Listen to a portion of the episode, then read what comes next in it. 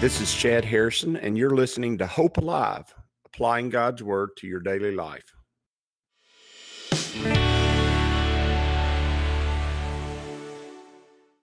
Hi, this is Chad Harrison, and I am the teaching pastor of Lake Community Church and have been serving as a pastor for 25 years. I'm also a practicing attorney. This podcast is designed to help you study God's Word and find God's will for your life. I pray in the name of Jesus right now that God would open up his word to you and allow you to see him and to know him and to know his will, that you might glorify him and that you might walk in faith and power each and every day, especially today, in Jesus' name. The 23rd Psalm is the is one of the preeminent, probably, I'm trying to think, I guess it would be the number one psalm, most well-known psalm in, in scripture. But the 22nd psalm is probably as quoted in reference to in sermons and in, in, in biblical writings about theology and things like that. It is a very widely quoted psalm. And as you, as we read through it, you're going to, you're going to see that it is. And it is a very important psalm because it reveals that it reveals David's understanding of him and his relationship with God in the sense of where God sits and stands and where we stand and the severe dichotomy, the severe difference between us and God. And yet we have intimate relationship with him. And, and the Bible says that the fear of the Lord is the beginning of wisdom. And the word for fear is not the thing we're, we're propagated that, that is propagated today. Oftentimes fear comes from your lack of knowing what's going to happen and then you being afraid of not knowing the future. That's generally what fear, what brings us fear. Okay. The fear of the Lord is based off of not the lack of knowledge, but the act having knowledge, meaning the fear of the Lord is that I realize, I have a realization that how finite I am, that hand breath that we were, I just talking about, that being just a vapor in the wind, just, just here today. And I'm, I'm quoting a, a, a Christian song, uh, a vapor in the wind here today and, and gone tomorrow. It, it, and understanding that God is eternal. He's infinite. He's all knowing. He's all powerful. He's so beyond us, so beyond even even us beginning to to think and understand that understand him. He is so far beyond us that that we can't imagine his his immense enormity his greatness his glory. We can't even imagine it.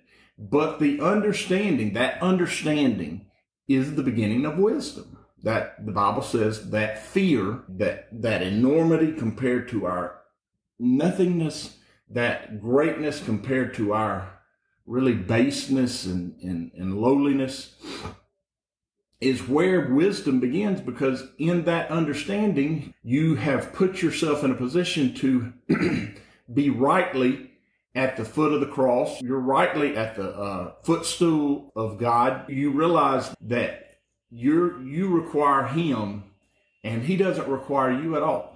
And so when we get to Psalm 22, which is a long psalm, so I'm going to get on my horse here, he says, My God, why have you forsaken me? I don't know if you remember anybody saying that. That is exactly what Jesus said on the cross. That is one of the few things that he said. He said, I think he said seven things on the cross, and that is one of the things he said.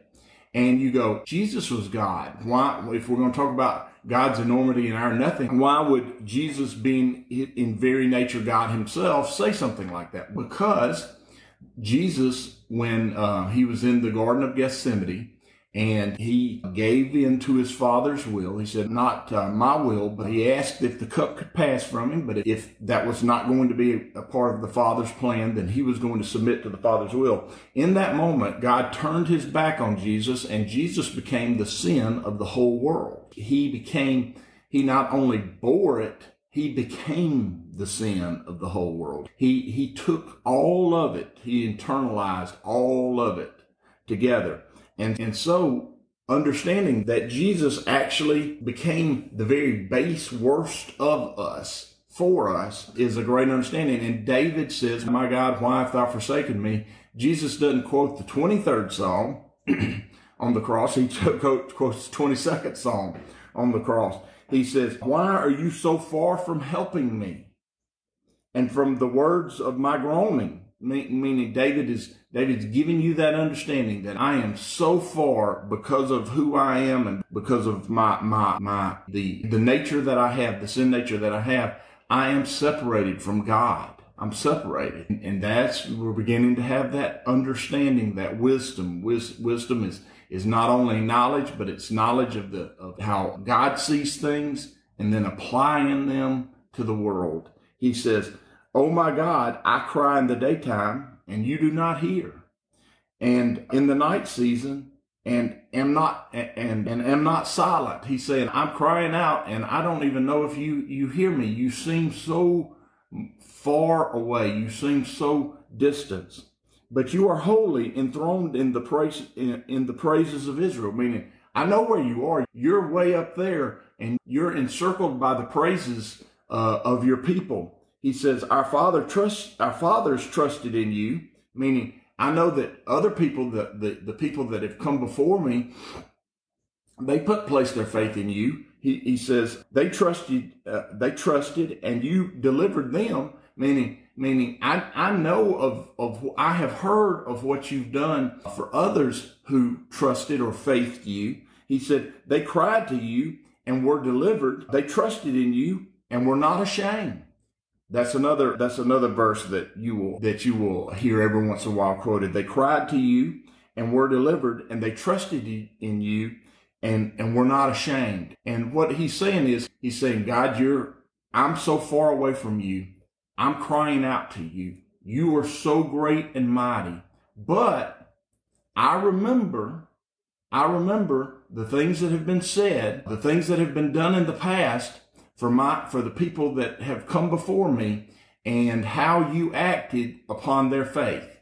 Now, that's why I teach people to read God's word on your own. And see, it's, my job is to teach the word of God, but really the Holy Spirit is revealing the word of God to you. I'm just, I'm just a mouthpiece and, and, and not a great mouthpiece, but uh, just, I am, I'm the one who God just give to tell you this, to proclaim it, but the truth is that the Holy Spirit's the one that's doing the real work. And when you read and allow the Holy Spirit to teach your heart and to guide you, when you do that, then, then you come into that knowledge and that wisdom and you can call out because you know what God has done to the, for the end, for those who've come before us. But I'm a worm and no man, a reproach of men and despised by the people. That's another verse, five and six are, are quoted. They're quoted real regularly. In fact, in fact, they're quoted in the New Testament in Matthew. And so he says, but I am a worm and no man, a reproach of men and despised by people. And he says, all those who see me ridicule me. They shoot out uh, the lip. They shake the head, saying they shoot out the lip. That means they run at the running off at the mouth. I, I like that phrase. He says, he says, he trusts, uh, he trusted in the Lord. Let him rescue him. Let uh, him deliver him since he delights in him. And if you'll notice that, that is a very, that's a parallel of what the, what the Sanhedrin and the chief priest and the, the elders said of Jesus when he was on the cross.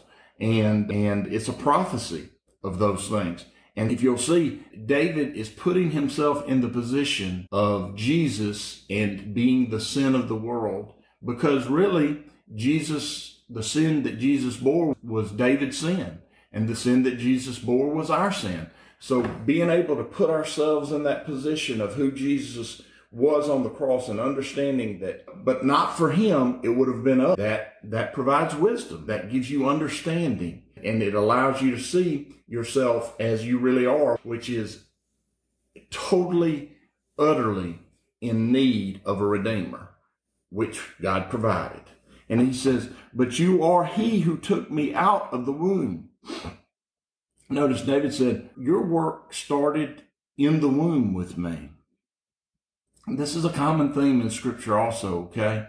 That God knew us before we were ever conceived which in our modern political times, in our really in our modern uh, horror a worse horror than perhaps any uh, horror of any time in human history, not just on in, in the United States, because we're just one uh, 30th or one 40th of the horror of abortion, somewhere in the neighborhood of 40 to 45 million children. For, I want you to hear that number because the numbers that are being bantied around our present plague is a million people that are sick and 60,000 dead. But, and that's over the period of a third of the year. In that same period of time around the world, 13 to 14, maybe even as many as 15 million babies have been killed. Now, that is a horror beyond belief. That is a fault in one year, that is a far worse horror than the number of deaths during World War II worldwide. The number of deaths during World War II. And so the understanding that God knew us before he knit us in our mother's womb, that our humanity begins even before we're conceived is a very important principle and it's a pr- very important scriptural principle for God's people. And and there there really is no way, there really is no way to stand in Scripture and put yourself in a position where you say somebody has the right to take somebody's life under any circumstances without without just or due cause. Okay. And there, there is no just cause. Your rights are not just cause for taking somebody's life. Okay. They have to have some kind of, there has to be some kind of, some kind of thing that they did with knowledge before there's justice in taking a life. Okay. And that, that can't, that argument, you cannot make a Christian scriptural argument for anything but being pro-life. There, not, there's not really any way to make that argument. Okay. It, in, in no way can you do that? And I'm going to leave it at that. But that is why uh, we stand where we stand. Because is there reason to take life? Yes, God's ordained government take life from those who are not innocent, but from those who clearly are, are willing to take others' lives or destroy others' lives with impunity, or from those from other nations and places where their their their goal is to destroy our lives as a nation. And so there there is reason to take life. There's good re- biblical reason to take life, but it can't be innocent life. It, it just can't be. He said, "But you are He who took me out of the womb. You made me trust while I was on my mother's breast." Notice there's that there's that God teaching us to trust Him even in our in in, in our very uh, youngest and earliest days. I was cast upon you from birth. Notice, I've been handed over to you, God, from the time I was born. From my mother's womb, you have been my God. Wow. Wow. What? Wow. He says, be not far from me, for trouble is near, for there is none to help. What he's saying is, the truth is, the only person that can truly help you in your time of trouble is God. Now, does he send his angels to help you? Yes, he does. Does he send his people to help? And, and absolutely he does. But who is, do, who is doing the sending and who's the one who has his people and has his angels? That's God. And he's the source of help. Many bulls have surrounded me. And remember, an oxen or a bull is a picture of human flesh and power. Okay. And so when it says many bulls, it's many people who are operating in their own fleshly power. Strong bulls of Bashan have encircled me. And Bashan is a uh, Baal god. He says, they gape at me with their mouths like raging and roaring lions. That's what he's talking about. That's that desire to eat and destroy. I'm poured out like water. All my bones are out of joint. My heart is like wax. It is melted within me. Another verse that's quoted regularly. Another verse that's it's it's of the utmost importance, and it's a, a verse where you just feel like you're melting in the circumstances of life he says, My strength has dried up like a potsherd, and my tongue clings to my jaws. You have brought me to the dust and death. And that's a picture. Uh, potsherd is the dryness of a pot once it's been baked in the oven. And he's saying, I, I don't even have any water, any, I don't even have any liquid anymore to, uh, to keep me alive. It's, I'm just about at death. Someone who's dying of, of, of the lack of water in the desert. For dogs have surrounded me. The congregation of the wicked has enclosed me. And, and dogs, and I, I know this hurts people feeling, but dogs all the time in scripture are pictures of not fallen angels, but demons. And demons are unclean spirits. And I'm not going to get into the depth of that, but dogs are the demonic. Okay every time in scripture they're demonic. And if you think about it, I can't, if I explained it to you in fullness, you'd understand why dogs, because dogs are man's best friend. They love to be with us. And the demonic does too for a clear reason because how they exist. The congregation of the wicked has enclosed me. They pierce my hands and my feet. Another allusion to the cross. I can count all my bones. They look and stare at me. They drive my gar- they uh, divide my garments among them, and for my clothing they cast lots. Now listen to me. This was written hundreds. This was written almost a millennia before Jesus was hung on the cross. Almost as uh, almost as uh, powerful as as Isaiah's account of the cross. When you take these passages and you understand Jesus, even on the cross, is alluding to this and telling you to look back at this. Uh, if I said that this was in the New Testament, dogs have surrounded me, the congregation of the, of the wicked has enclosed me. They pierce my hands and my feet. I can count all my bones. They look and stare at me. They divide my garments among them. And for my clothing, they cast lots. If I said that Jesus said that in the New Testament, you would say, of course, that's what happened. And so this is a very powerful passage. It's something that you need to mark out in your Bible. Know where this is at because if, if somebody asks you, well, did God say this is what's going to happen? Isaiah 53, sure. But you can also go to Psalms 22 and Psalms 22 is clear. Jesus quotes it. He gives, he, he, even on the cross, he says, look at Psalms 22.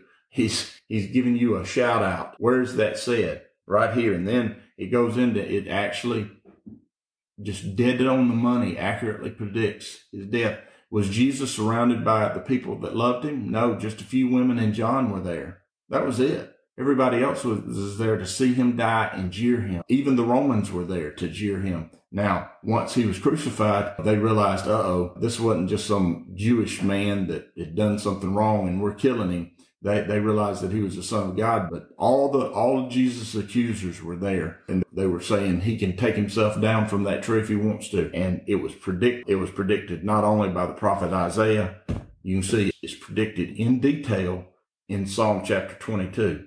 This is a plan that started at the foundation of time and you need to get that. Uh, he says, but you, O Lord, do not be far from me. O my strength, hasten to help me. Deliver me from the sword my precious life from the power of the dog, from the power of the, of the demonic. Save me from the lion's mouth. Lion is a picture of spiritual power. It can be either godly spiritual power or demon, or evil spiritual power. In this case, it would be evil spiritual power from the horns of the wild oxen. And I told you that oxen and bull are a picture of human flesh. So horns is the power of human flesh, wild human flesh here. You have answered me. And God did deliver Jesus, and he delivers us, and he did deliver David. I will declare your name to my brethren.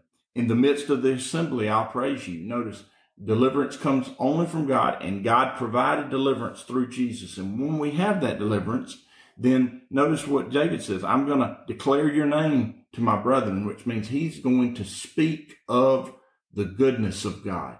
Do you speak of the goodness of God to your brethren? He says to the people that in the midst of the assembly, I will praise you. Do you sing on Sunday morning? Can I ask you that? In the midst, when we assemble together, do you sing? Do you sing with you? Do you sing as one who has been delivered by the, by the blood of the Lamb? Do you do that? You who fear the Lord, praise him. He's telling you to praise him. All you descendants of Jacob, glorify him. And we are descendants of Jacob because we are descendants of faith. Okay. We're not the, we're not the direct line. We're grafted in, but we're descendants of that same faith and fear him, all you offspring of Israel. For he has not despised nor abhorred the affliction of the afflicted. meaning he's not cast us out because we're afflicted, nor has he hidden his face from him. But when he cried to him, he heard. He said, My praise shall be on you in the great assembly. I will pray my vows before those who fear him. The poor shall eat and be satisfied. That's another verse. That, this is another verse that's being is quoted regularly. The poor shall eat and be satisfied. Those who seek him will praise the Lord. Let your heart live forever. All the ends of the earth shall remember and turn to the Lord. What he's saying is, this is not just a, David saying this is not just an Israel thing. This is something that's going to be spread all over the world. And it has. It has. He says, and all the families of the nation shall worship before you. David understood that the plan of God was not just to deliver Israel, but Israel was going to be the example that God uh, set before us and that he would eventually deliver all nations, all the Gentiles also, because he's a God of deliverance. For the kingdom is the Lord's and he rules over the nations. He says, and for the prosperous of the earth, they shall eat and worship and all those who go down to the dust shall bow before him, meaning everyone who passes away is going, every knee shall bow and tongue confess that Jesus is Lord. Even he, he who cannot keep himself alive. Meaning we don't have power over ourselves to keep ourselves alive. But let me tell you, everyone who goes to the grave is going to bow their knee at Jesus, at the name of Jesus. When it is mentioned in heaven, we shall bow our knees to him. And that is those who are uh, going down to, who are going to be cast into the lake of fire, as well as those who are the redeemed. He says, a posterity shall serve him. And this alludes back to Isaiah 53 that, that there's going to be something that comes after him. Even Isaiah says that he doesn't have any, he has no descendants, but, but there is a posterity and that's posterity is not a posterity of an actual physical human line much less all this Holy Grail searching and Mary Magdalene stuff. He says a posterity will serve him. That posterity is a posterity, a people of faith. It will be recounted of the Lord to the next generation. They will come and declare his righteousness to a people who will be born. Notice that this is passed generation to generation. And I, I said this before. God as as this is passed from generation to generation, there's a heritage of faith that is passed on also, and that heritage of faith is powerful, and that heritage of faith is is glorious and mighty, and it becomes more and more powerful as you go in generation. And I always say to to those who are the first generation of their family, or the first that actually trust in Jesus and have this faith and have this this faith in, in God's revelation to us in his word I always say to them, you get to be something very unique. You get to be the beginning point of a posterity for your family and your children. And they ought to be passed on to those who will be born after you. And that means you need to live and walk by so that that posterity, so that your children and grandchildren and great grandchildren shall have and hear the faith that you have. He says, and they will be the right, his righteous to a people who will be born that he has done this. And what is this that he's done? This that he's done is spelled out in he. This that he's talking about that he's done is in here. And it is our pleasure and duty. You can have a duty that is pleasing and pleasurable, but it's our pleasure and our duty to, to see this, know this, trust this. And I hope you'll do that also to know it, to read it, to, to devour it and to have it in your heart so that it might be passed on to your children and your grandchildren and your great grandchildren. And it's a posterity of faith. And we want that. And I want that for you. And God most of all wants that for you. And we want to build each other up, strengthen each other up. We want to praise his name in the assembly and we want to worship him and we want to share the good news to our brethren, those around us that there's hope and a true fear, and that's the fear of the Lord, not in a fear of something that is unknown. That there's a fear and a knowledge of fear, uh, a knowledge that comes from knowing God, and that puts us in the right place to receive His best. As you go today, I pray that the Lord will bless you and keep you, that He'll make His face to shine upon you, and that He will give you hope and peace today in Jesus' name.